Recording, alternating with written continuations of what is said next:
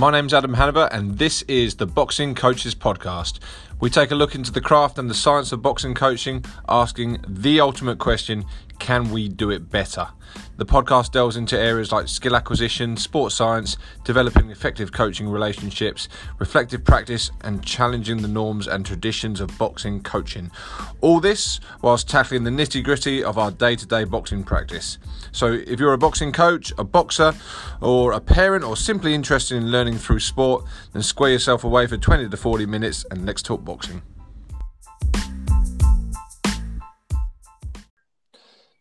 Hi, guys. Welcome to episode number 43 now of the Boxing Coaches podcast.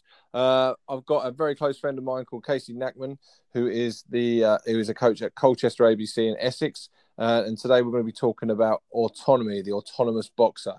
Uh, how you doing, Casey? You well? Yeah, good, mate. Thank you. Great stuff. So, um, yeah. So, for those people who, who don't know you, uh, if you'd like to just introduce yourself, you know your experience in boxing as a boxer and as a coach.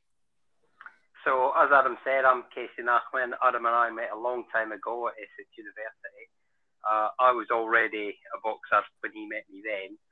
Um, I've I've been always interested in boxing as far back as I could remember, really, which is unusual in a respect because I'm not from one of those boxing families. You know, one of my earliest memories is being given a set of boxing gloves um, and wanting to kind of beat up my dad and play with those. And then when I was eight years old, I was very, very fortunate to live just by the local boxing club. In fact, I could see it from my bedroom window. Um, and when I was eight years old, I went up the boxing club, and you had to be ten. You had to be ten to actually start boxing. Um, and I, I went probably two, maybe three weeks, and then somebody told on me that I was only eight years old, and I got kind of. I always felt that was banned from that point on. So I took my own boxing gloves that had been gifted. My mum and dad bought me a, a punch bag, and I kind of trained myself from what I'd seen in like boxing movies, like Rocky and things like that, for quite a few years. And then later on, when I was in my early teens, some friends from the local youth club had gone to the boxing club, and they said to me, oh, "Don't you box?" And my my experience of boxing then was hitting the punch bag hitting the punch bag in my garage. And I was like, yeah, yeah well, you know, I like to think of myself as a boxer and whatnot. Uh, so they kind of invited me up to the boxing club. And then from that moment on, I was hooked. Um, I think on the first session, somebody said to me, oh, we'll train you guys up for a few months and then we'll arrange for some boxing matches for you. Um, and the thought of actually being in a proper, proper competitive boxing match was just like unbelievable. That was all I wanted to do. So I think I was 14 when I started. I had my first bout when I was 14, and then I kind of boxed consistently through to 18 when I started university. Took a bit of a break. I say break, it was a break from competition just because the local club was quite a while away and it was difficult to train and manage studying and things like that. But Adam and I met at university, so we trained alongside our good friend Seamus, who's a kickboxer kickboxer. I believe he was on last week. That's uh, right. So we trained, we kept, kind of kept our hand in with the sport. I went home a few times in box as well because just when I just when I was ready to leave to university, I was kind of getting my break into international boxing, and I was lucky enough to go and represent Scotland in the European Championships just before I left. Um, and when I went back once or twice, I was also given the opportunity to represent Scotland as well. So I was training at university and then going back up the road on like two two occasions to box and represent Scotland. Um, I made a little bit of a comeback in my kind of later years of university. Didn't really work out so well. Had a go at the uh, the ABAs and boxed in the southern counties, but didn't, didn't get past the regional rounds. And uh, um, and then once I started my, because I was at university train to be a PE teacher. Um, once I left university, um, I started kind of coaching and training with a view to if I was able to manage like the schoolwork and the coaching, then maybe I'd get maybe I'd give the competing a go. But as all of you guys are listening to this probably know, it's a lifestyle more than it is just a hobby. So I felt that my experience was probably best used as a coach rather than a than a boxer. So yeah, that's how things mapped out there. Sean, it was uh, it was Denbeath, wasn't it? In uh, in Fife that you. That's you right. Did. And your coach was um, your coach was who? Uh, Rob Crockett. In in the very early days, I, I, I boxed under a few coaches. There was Rob Crockett, there was Davy Milligan. Um, both of them very accomplished amateurs in their time. Uh, I was also friends with Tommy Milligan, the brother of Davy Milligan. He coached me for a bit. Uh, one of the current coaches at Denby, Archie Fleming, he bo- he boxes with uh, he boxed with alongside his brother Matthew Fleming. Uh, Archie Fleming and the uh, nephew of Matthew Fleming, they now coach at Denby still to this day. Sure, and you had a bit of a uh, a famous understudy as well in Kevin Anderson, who was underneath you, a couple of years younger than you. Yeah, so uh, actually, I think I have the, uh, the accolade of taking Kevin for his very first ever coaching session. I was up the I was at the boxing club and I just had my just had my tonsils taken it. Um, so I was just there, kind of milling around and helping out, so to speak. And Rob says, "I'm too busy to coach these tiny little kids who just rocked up." He says, "Why don't you take them, Casey, and show them the basics?" So did the training session. Even funnily enough, so Kevin Kevin is a pro. He went on to, to do wonderful things as an amateur, and as a pro, he won the uh, Commonwealth and British welterweight titles. Um, so even kind of those those like that early session, he was probably the smallest lad out of all these sort of like 10, 9, 10 year olds that showed up that day. Smallest lad. But the minute I put my hands up, thinking I was clever, taking him on a little bit of pads without pads, and the minute I put my hands up and he hit the pads just with like the old kind of single layer of foam bag mitts, the minute he hit my hands, I could tell there was something special there with him. That just that that ability to really, really dig, you know. And, I, and I can attest to that as well. I remember uh, coming up to Denbeath and sparring with him. I was, uh, I think I was about 20 years of old, 20 years of age, light heavy. I think I just won the novices um, in the Southern Counties and felt like the bee's knees and uh, and I knew that he was, you know, probably had thirty or forty bouts by then and was boxing for his country and doing really well. But I still thought I'm so much bigger than him So he was only a, I think a light welter at the at the time. So I thought no problem. Yeah. About thirty seconds into it, he slipped, he slipped, he slips in, and throws a left hook to my body, and it's the first time I ever got put down um, with a body shot. And uh, I think it stayed with me for about a week that shot. So. Uh, yeah, I remember how uh, how accurate and, and, and tough he was. So, so what about you as a coach then, Kay? So, um, you know, tell us a little bit more about your experience as a coach. So I, it's funny. I think I was kind of born into being somebody that teaches or coaches whatever it is I'm interested in. It, for, for, for I mentioned it earlier. I, I am a PE teacher, so the minute I learn a skill or a you know a new technique in the sport, I'm often trying to teach other people how to do it. And I look I look back on things, and you say as soon as I learned how to box, there were these instances where I would be teaching a little group of kids who'd show up to the gym that night, or I'd be teaching my friends and my families the things that I'd learned at boxing. So I think actually competing in boxing and teaching other people the skills kind of went hand in hand with me a bit. I remember being like first again first few weeks of university, you coming up to me and saying, you know, I've learned the basics in boxing, but I'd like to I'd like to take it a little bit further. And so you know, alongside kind of taking over myself, we were Seamus and I were both teaching you the basics of boxing and kickboxing, and um, uh, there were other there were at times there were other people that trained alongside us. Um, so I think probably at the back of my head, I always knew once once I was going to call it a day on boxing, I was going to move over into a coaching role. Um, when I when I came up to work and came up to Essex to work in schools, I went to the local club in Chelmsford, and uh, they were they were really nice guys. There was a really really busy club, um, and they said to me, you know, do you want to do you want to compete or do you want to coach? And I said, well, I want to I want to I think I want to compete again. I want to train and get back into shape and see how it goes. But the the pressure of the NQT year as a teacher meant that I was kind of I was coming off the back of being somebody who was breaking through. That's a newly newly qualified teacher year, isn't it? NQT, newly, newly qualified teacher. That's right, newly qualified teacher. And uh, you know, I was coming off the back of having boxed at international level, where I felt that you needed to train. You know, I was training six days a week there. Sometimes I was putting two to three training sessions in a day, you know. So when, when I kind of went back to being lucky if I could get up the boxing club twice a week, and then some weeks when I was just too busy, I was only boxing, I was only training once a week. I quickly resigned to the fact that I, I just don't think I don't think I'm ever going to be prepared to go into the ring and perform at the level that I know I really should be performing at. Essentially, that's what happened towards the end of my career there anyway. Boxing was, I took a couple of boxing matches where it wasn't really getting on weight. I was boxing at a weight heavier than I would like to have been at. And, you know, I hadn't had the right sort of sparring and I hadn't had the right sort of preparation. And I thought, well, I don't really want to fade away like that. So, you know, I'll transfer my transfer my talents into coaching. So I did my level one coaching bag at Ch- badge for Chelmsford.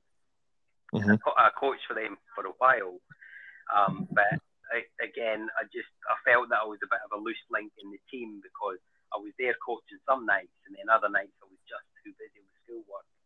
Uh, and they had they had quite a robust setup anyway, so um, I, I kind of I, I stepped away from that club for maybe a season or two seasons and then obviously the wife and I, we, we got married and we had kids, and we moved to Colchester.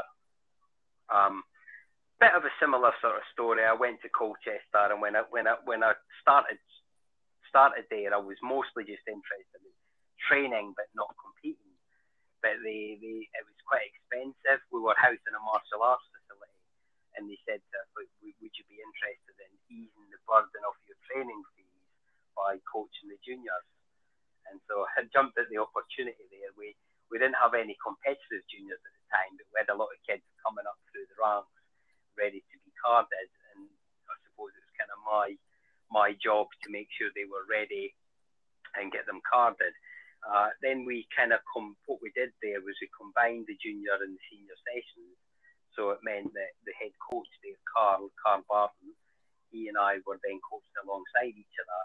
Um, in what was kind of joint junior and senior sessions.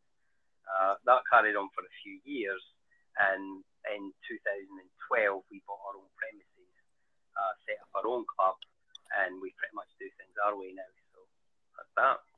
So I've been okay. You you got your own you got your own gym now with uh, right. with the other coaches like Carl, etc. And uh, you kind of got your own you kind of carte blanche to to approach things in the in the way that you want to. So how, how would you actually say your coaching approach is, Case? Um, it's it's I would say it's definitely changed a lot through the years, and that's you know that's a good thing. I would hope really it's it's evolved, and and you know you learn from. I mean, this is if I'm going to be saying my, my official date in starting to coach with Colchester full time is now, you know, is, is, near on 16, 15 years ago. I've done my level one and level two coaching awards. I would have gone level three. Carl is a level three. In fact, it might be a level four.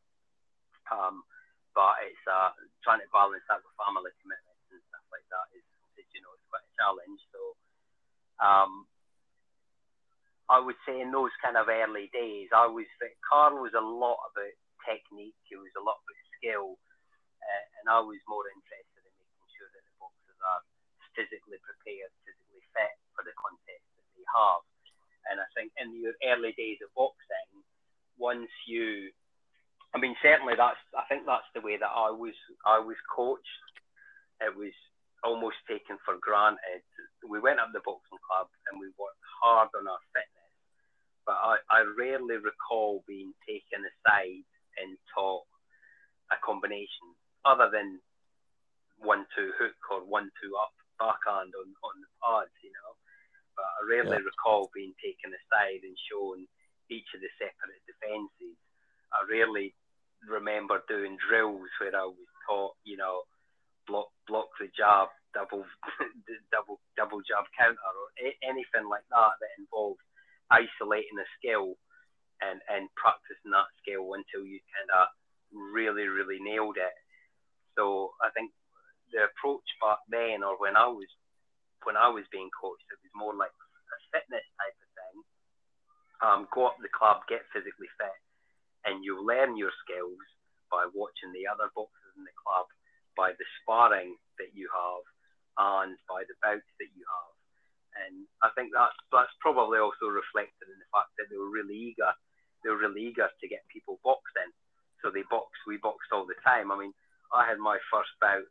I had my first bout in um, February of the the oh, what would be the, the, the 1994 95 season.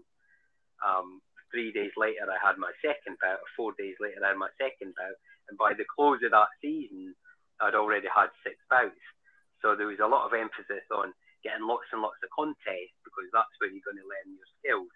Um, we would probably do a quick sort of boxer coach reflection after the bout, but didn't really seem to take into the gym any skills practices or any any drills that were going to improve the things that going to improve the things that I lacked in the contest or develop the things that I showed really well in the contest. So, so do you feel that? So do you feel that environment has kind of really affected what you do for for better or for worse now? I think for better because I could reflect on it and say, I I wish I had this. I, I, don't get me wrong, it was what we needed at the time, but I wish I had this perspective on my boxing at the time. You know, I wish we could have looked at things this way or that way. So, um, I think in those early days of coaching, I was pretty much about making sure that you're teach the basics, teach stance, teach guard, teach the jab, teach the backhand, uh, maybe, maybe even some bent arm punches. But then the rest of what's going to determine your success in your first five to ten bouts is likely going to be your physical preparation and how ready you are to outwork your opponent. Are you faster? Are you stronger? Have you got better cardiovascular fitness? Are you going to kind of punch your way through to the final bell? And that's going to be the, the determining factor. And I think in some some ways there's probably quite a lot of truth in that. You know that the nerves that hit you, the nerves that hit you in those first few bouts, you know, as soon as soon as, as soon as you get past that first round, you become fatigued, and a lot of the skill level goes out the window, and it's really who's got who's got the tools left to keep to keep working through to the final bell. Um, so I think I used to take that that kind of approach to it. Um, the more time I spent spent kind of coaching with Carl um, and bringing younger boxers through and, and starting to work with them as they became more experienced, started to kind of realise the importance of technique and actually really nailing down those techniques. And I would say now I probably look at it more as sort of a 30-30 split between um, being physically prepared for the environment, so being fit enough to, to and strong enough to box your way through the contest, having solid skills and solid techniques, but also being able to adapt your strategy. I think a lot of people leave out that kind of strategy and they think that if you're, you know, if you're fit enough and your, you know, your your your basic technique is good enough, then you're going to come through every bout. But you'll know as well as I do if you can out hustle, if you can if you can make the boxer box your contest and you can use a better strategy against them, it's not always the fittest or the fastest that, that wins the bout. It's not always the boxer with the best technique. It can be the one who's thought more about the contest. Test, as they say, it's a thinking man's sport, isn't it? So absolutely, and especially the more experience you get, you know, you, you can get kids who are super fit, super strong, super quick, who end up winning the first five bouts, six bouts, whatever it might be, purely on that those physical traits. Uh, but then you start having to match them against uh, opponents who who have twice as many bouts, maybe you know 50-50 results, but they come a bit unstuck there because these kids have a better skill set, and as you mentioned, they do actually um, have the ability to adapt and work out styles.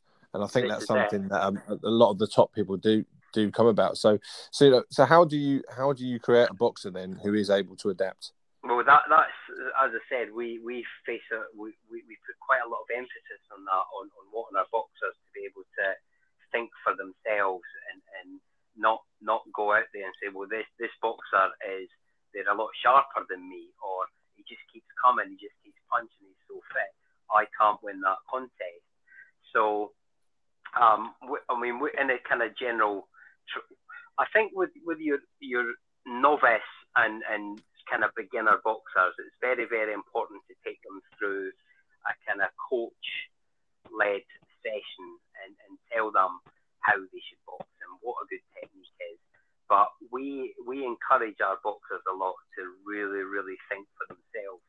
So, for example, um, one of the things we've been doing recently in our squad sessions is asking the boxers to be reflective on a performance that they've had. So think about one of the bouts that they've had um, where they, they boxed particularly well. What was it about their performance that stood out to them? What, how can they now develop a training session that includes drills that will help them improve on the things that they did really well and um, uh, address the the issues if there were any issues. And we sometimes do the same sort of thing, but from a, a kind of like maybe a different perspective. So reflect on one of your own performances that have gone really poorly and address the issues. You know, think for yourself. And of course, we don't just say plan your own training session and then do it. What we'll do is we'll confront the boxers at the start of the session. We'll talk the sessions through with them. We'll ask them to share it with the group. So if you like, we sometimes have, I would say, what's more, we have an hour and a half to two hour squad session. When I say squad, these are, this is the one session that we put aside weekly that's only for our boxers that are already carded or about to be carded.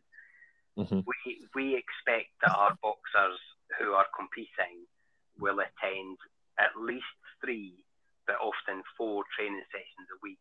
So the gym's open Monday, Tuesday, Wednesday, Friday, um, and we say to them, never less than two sessions because you just won't get matched if you if you train two or less.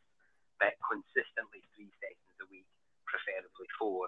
And the, the, the squad session, that's the that's the one that you've got to be at. If you're a card mm-hmm. and you don't come to the squad session, then you know you, you you're just not going to get much.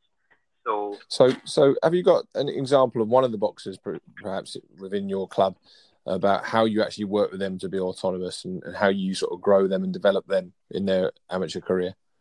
It's it's, it's quite. A, I think it could be quite a tricky thing because you know what you don't want to do is you don't want to just send hand over to the boxers and say, right, you know, you're at 20, 30 bouts boxer now, you should be planning your own sessions you mm-hmm. be doing this all on your own.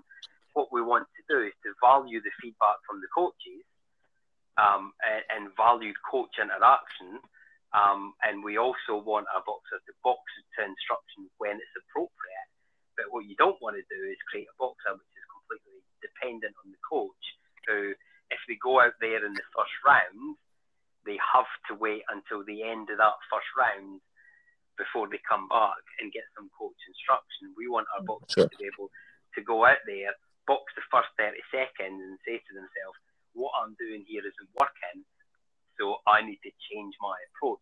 We do an awful lot of work where we'll, we'll ask boxers to think about uh, this is what your opponent boxes like, or this is who your opponent is. How are you going to change what you normally do to accommodate that?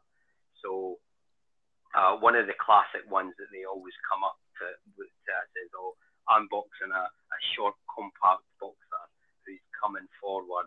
How am I going to box against this opponent?" That's a, a pretty kind of fallback one that they always use. But we'll often, mm-hmm. we'll often we use lots and lots of different examples. We say, you know, your boxer's taking centre of the ring, but they're not really working. Or we'll say you've got a boxer who's just trying, trying, just trying to rush you all the time. They're just running forward with their hands down. How are you going to how are you going to compete against it? So we'll kind of ask them to think of these strategies and to develop their own system for boxing against them. And then we might the following round we might say right that's changed now. This has happened, and you're going to have to adapt to this new situation. Um, so we do we do those kinds of things, and, and, and particularly with that squad session on a Tuesday we'll actually ask um, them to kind of plan. Sometimes they come and they plan their whole session. So we'll sit down with them beforehand. We'll talk to them about what their session's going to include, what drills they've got. We'll say, look, it needs to have a warm up element. It's got to have a skills practice element at the start. You've then got to have your strategy based approach. So what are you going to do in the session that's going to help you develop your strategic approach this element of your boxing? And then we'll say we need you to put in a fitness element as well that's going to help you address a weak area of your fitness. Uh, we've got a we've got a female boxer who's very smart girl. She she's actually a grammar school student. I, I have the pleasure of teaching her as a, a student at school as well. Um, she's been a very successful uh, boxer for us, female boxer. She's won 10 out of 12 bouts. Um, she's very, very good being autonomous in her approach, planning her sessions out well. In fact, actually, you might find this as well, Adam, because I know you've been very successful with your female boxers in your club too. But I often find them to be better learners in terms of asking for and accepting feedback and putting that feedback into practice. Um, is that is that do you find that? Yeah, um, uh, uh, yeah. I mean, it's it's hard to to sort of uh, to blanket it, but generally you do find a lot of uh, more sort of task orientated. You know that it's all about the that kind of the intrinsic rewards that they can get from it. So they want to learn the skill, develop the skill for the sake of learning the skill rather than well if i learn the skill that make me look great to my friends you know that extrinsic sort of outsourcing of of of uh, of feedback and outsourcing their identity elsewhere so i think um yeah I, have had a few exceptions to the rule but mainly i do find it quite uh, um, more rewarding that they take the skills up when they've been told because they, they, they have that trust in you and they know that it's going to kind of feed into their ability to learn the skill and for no other reason. Yeah, yeah. I, I sometimes find even coaching because I, I, because both my young kids box and go to beginner sessions.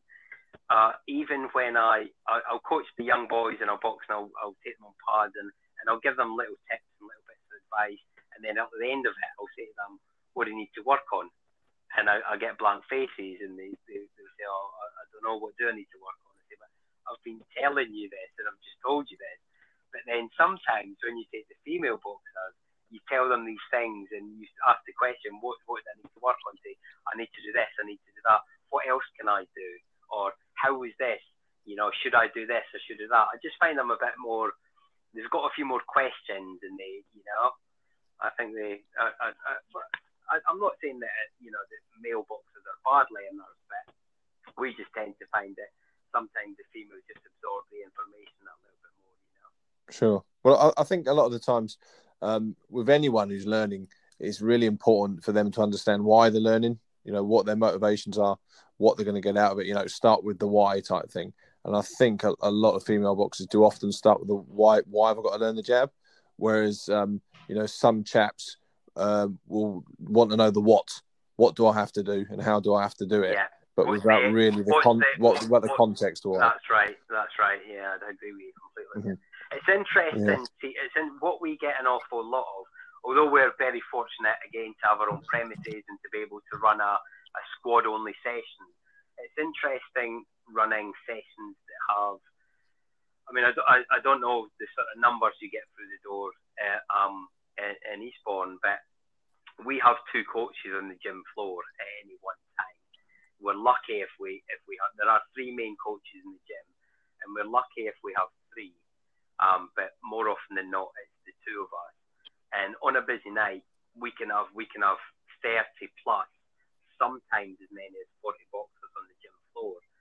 And sure. whilst 10 to 15 of those might be our squad, our carded boxers, that's still the overwhelming majority of boxers, which are not ranging from boxers who are in their very, very first session through to those who um, are, are almost ready to join the squad.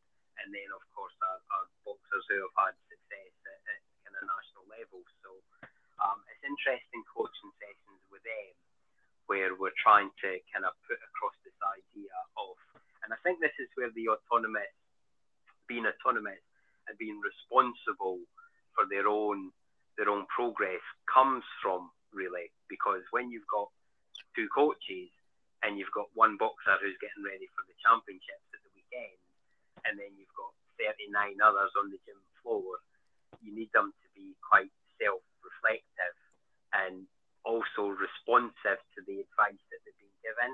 One other practice that we do from time to time is we'll, we'll pair everybody up and they always go back to their own, you know, their preferred partners and we'll say, right, we want you to teach them, we want you to teach the, your partner a skill. It might be something on pads, it might be a defence.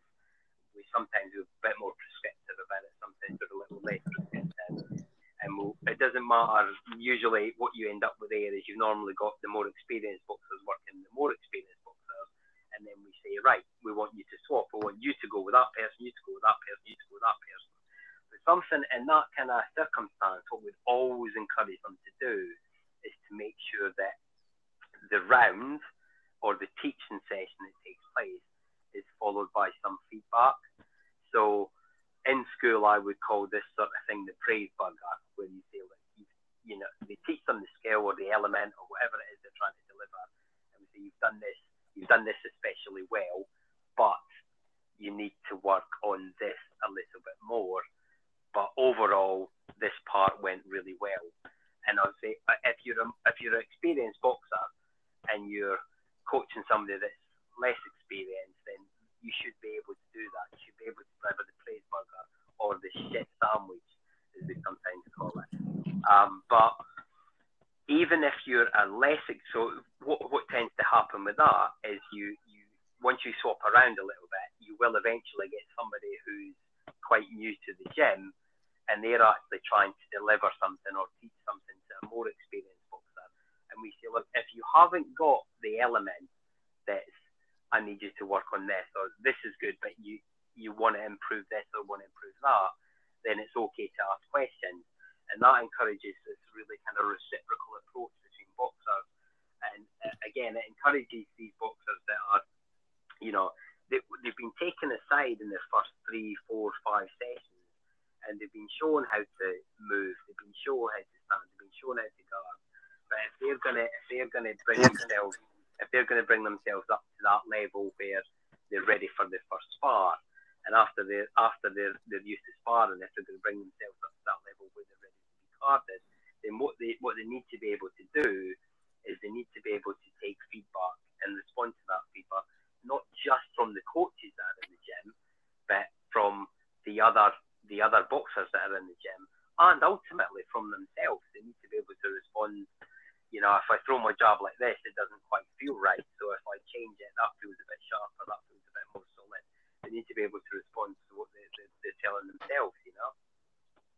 Yeah, absolutely. So, so what I'm sort of hearing is that you, you're creating an environment where they are able to self-regulate. They're able to sort of tap into their own feelings, like you mentioned about how does that feel. I'm not quite sure. So they can be autonomous and make little changes there. They're also using their their sparring partners or people that they're working in pairs to peer feedback to each other uh, and giving them the opportunity to actually coach and teach which is a real powerful way of actually reinforcing your own learning and developing your own learning. Um, but not but obviously coach is always there if he needs to but mainly your job is to set the environment rather than to quickly jump in all the time. That's right. And, and you know we, we constantly ask our boxers to be reflective on, on their own performance. You know, we could do a, a, drill like that where everybody in the, the, the gym is working on more or less the same practice, and we could just, at any moment, we could just stop and we could say to the boxer, right, tell me something you did really well in that last round. So it, it, it's always asking them to kind of be quite self-reflective of themselves, to be self-reflective of the partner they're working beside. Um, yeah, so that they can ultimately value the feedback from coaches when it's given and listen to what coaches are saying, but they can also assess the situation for themselves, you know, sure. most of the time. Which is very reflective of what needs to happen in a boxing bout anyway. You're under pressure. You need to be able to make those decisions under pressure in any yeah. one moment and not rely on the coach. When, um, what, what about when, this case? So so with uh, sorry, go ahead if, you, if you've got a point to add to that. Yeah, when, when you were saying to me about uh, particular examples of, of, I mean, we have many boxers that do this really well, and watching them actually put it into practice and, and bouts is, is really, really, you know, really inspiring, Taylor at boxing our, our show. He's uh, he's a welterweight. Um, he's just he's just he's a lad. He's he's a junior, you know. Um, but he's, he's six foot two. So you can imagine, six foot two welterweight. He prefers to stand back, uh, moves around the ring a little bit. Doesn't quite box off the ropes, but certainly moves around the ring.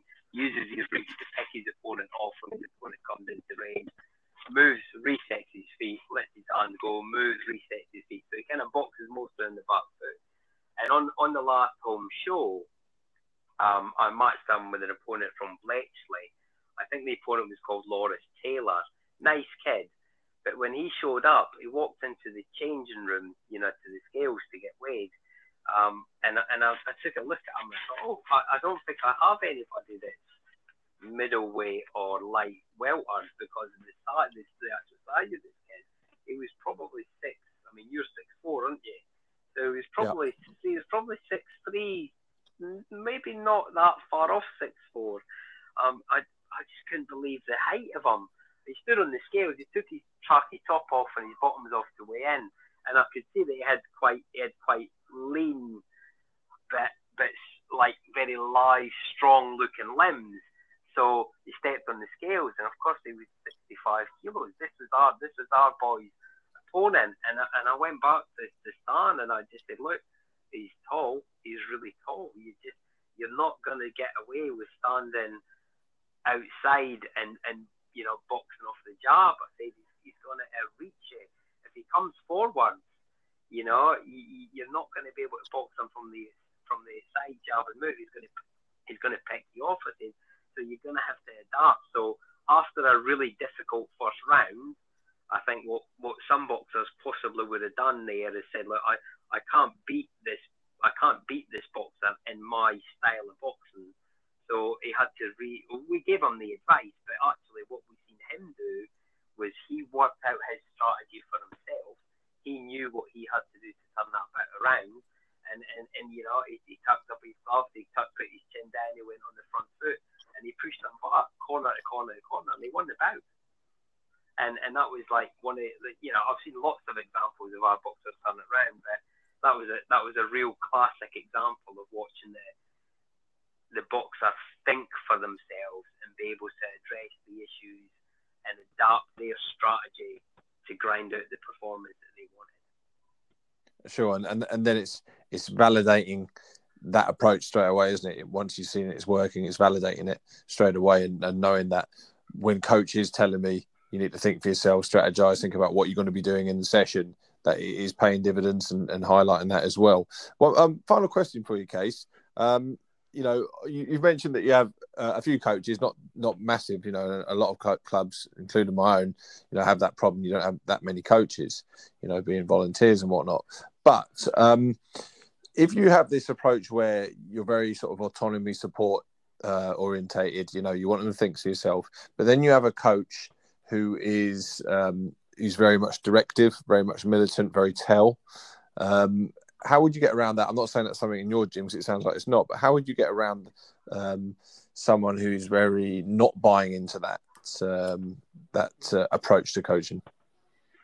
Um, well, I, and not that is not that is wrong, of course. You know, there there are times to tell and to, and to be directive, but how would you, you know? Sometimes if you're pulling the boxes apart because one coach is telling them something completely different, and the other person's letting them letting them sort of guide their own way. How would you go about that? Yeah, I, I think as, as a teacher, it's very nice to be able to reflect on these different different teaching styles and be able to say, well, you know, this works well in this kind of situation, and that works well in that kind of situation um, I think what I'd probably do is I'd take it more from a kind of question perspective, and I, I would ask. We have regular coaches meetings. We have a coaches chat, which we there's there's probably not a day goes by where there isn't 20 messages in there about who we what we're doing, who we need to support, and what's happening in the club. Um, and then we have probably three to four coaches meetings a season to discuss what's happening in the gym and championships and who's getting and not getting injured and who needs support with things. So we, are quite we're quite social as a team and we're quite open to discuss what's happening in the club. Um, I think if we had a coach who was you know not kind of following suit, we would probably uh, pose a few questions to them more about, you know, um, the, this particular strategy in your coaching. Who, when do you think this is working? And if it was this type of situation, do you think your approach would be the best approach, or do you think you might want to adapt it into to something a little bit more? Um, I think as well because our because our boxers are kind of used to uh, the, the and, and this is one of my favourite quotes that I say to boxers from very very early is that you know as you navigate your way through your career you you're you're going to hear a lot of advice from lots of different people lots of different coaches. Boxing's one of those sports I'm sure you'll agree with this where um, because people have watched all of the old Tyson reruns they're a boxing expert.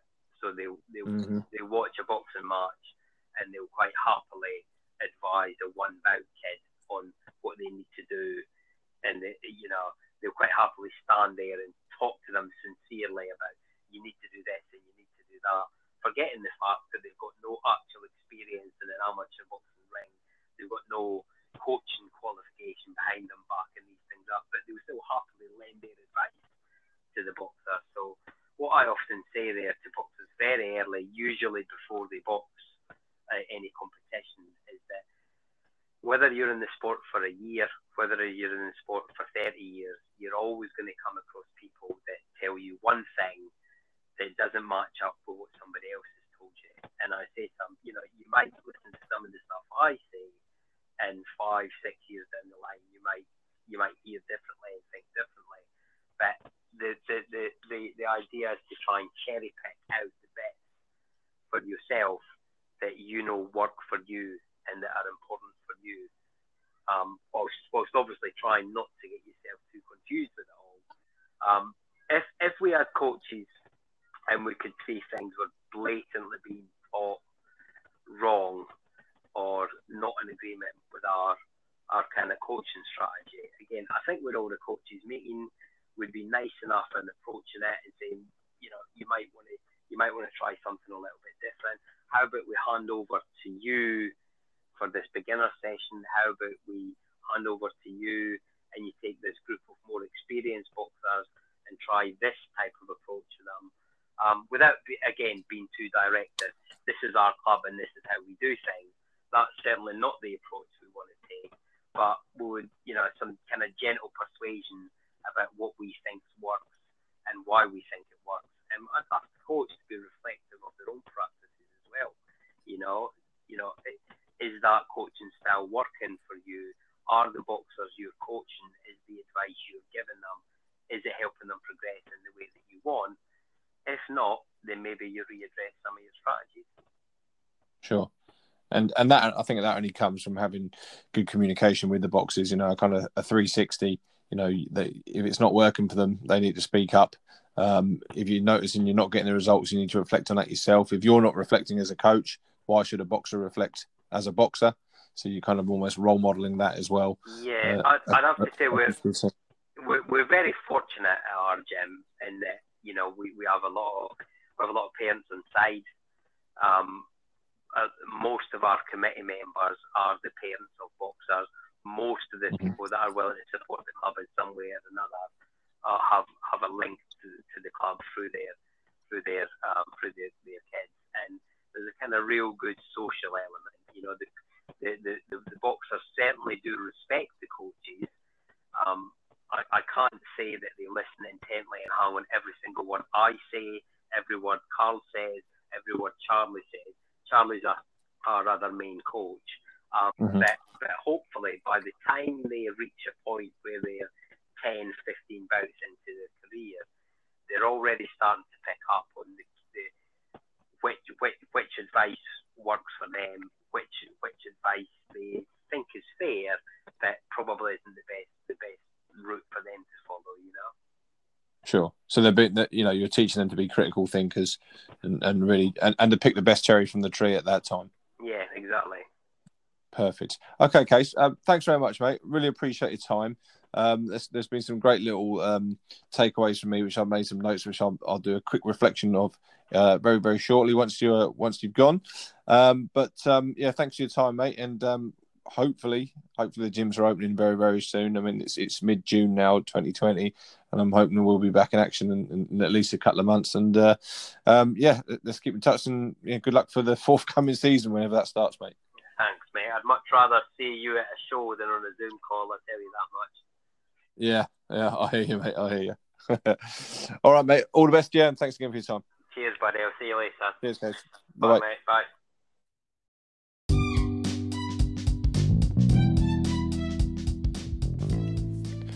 So thanks very much to Casey Steekz Nachman uh, from Colchester ABC for uh, the great insight to what he does in his gym there and working with his coaches and his boxers. A um, few takeaways that I've taken from that is that. Um, you know they, they have the same sort of issues a lot of clubs do lots of boxers but um, not so many coaches so um, the, the approach they're taking is to make sure their boxers are very very autonomous um, because those ratios aren't so high like they are in my gym for example and many others. So they actually want boxers who would be able to uh, think for themselves be very self-regulating. Um, so one thing that they do is they, they plan the sessions or encourage boxers who do who are a little bit more experienced to plan or semi-plan their sessions with support, of course, um, and therefore they take a little bit more ownership of what they're doing and, and are very critical in what they're doing. Um, they also self-reflect under pressure, so when they're sparring, they, they, they have certain scenarios created within their sparring where they might spar a certain person um, or of a certain style, and then someone else comes in, a little bit like shark tanking and things like that. So they have to um, really change what they're doing and self-reflect under pressure. Um, there's always also good questioning, but also that the fact that they, when they might be questioned, that they have to actually show them the answer to the coaches, which is great and they kind of close that circle by reviewing it as well. So they'll review it with the coach, or they'll do a lot of peer reviewing uh, in the moment as well. So which is a great tool for good self awareness and having a deeper understanding of what they're actually doing. So you close that circle up back to planning. So plan, do, review. Uh, very simple model, um, but very very effective. Um, so yeah, I like the way that they've uh, put things in place there to, to have self regulating boxers who are cognitively, behaviourally, and emotionally sound. So um, so it's great to hear that from from the guys there. So uh, anything that you've taken from this, guys, you know, please pop it on the social media pages, on Instagram, uh, on Twitter, or on Facebook. Look forward to hearing from you. And again, thanks to Casey, and have a great week, guys. Speak to you all soon. Cheers. Bye bye.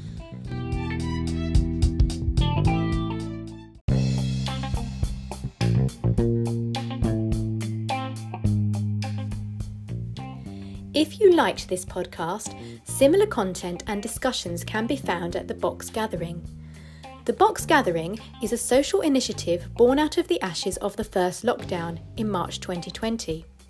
We provide a platform where coaches, boxers, officials, and boxing enthusiasts can join together online to discuss various boxing topics. It's free to join, and upgrade options offer unlimited access to all our live gatherings, campfire videos, and coaching resources. Join today at www.theboxgathering.co.uk.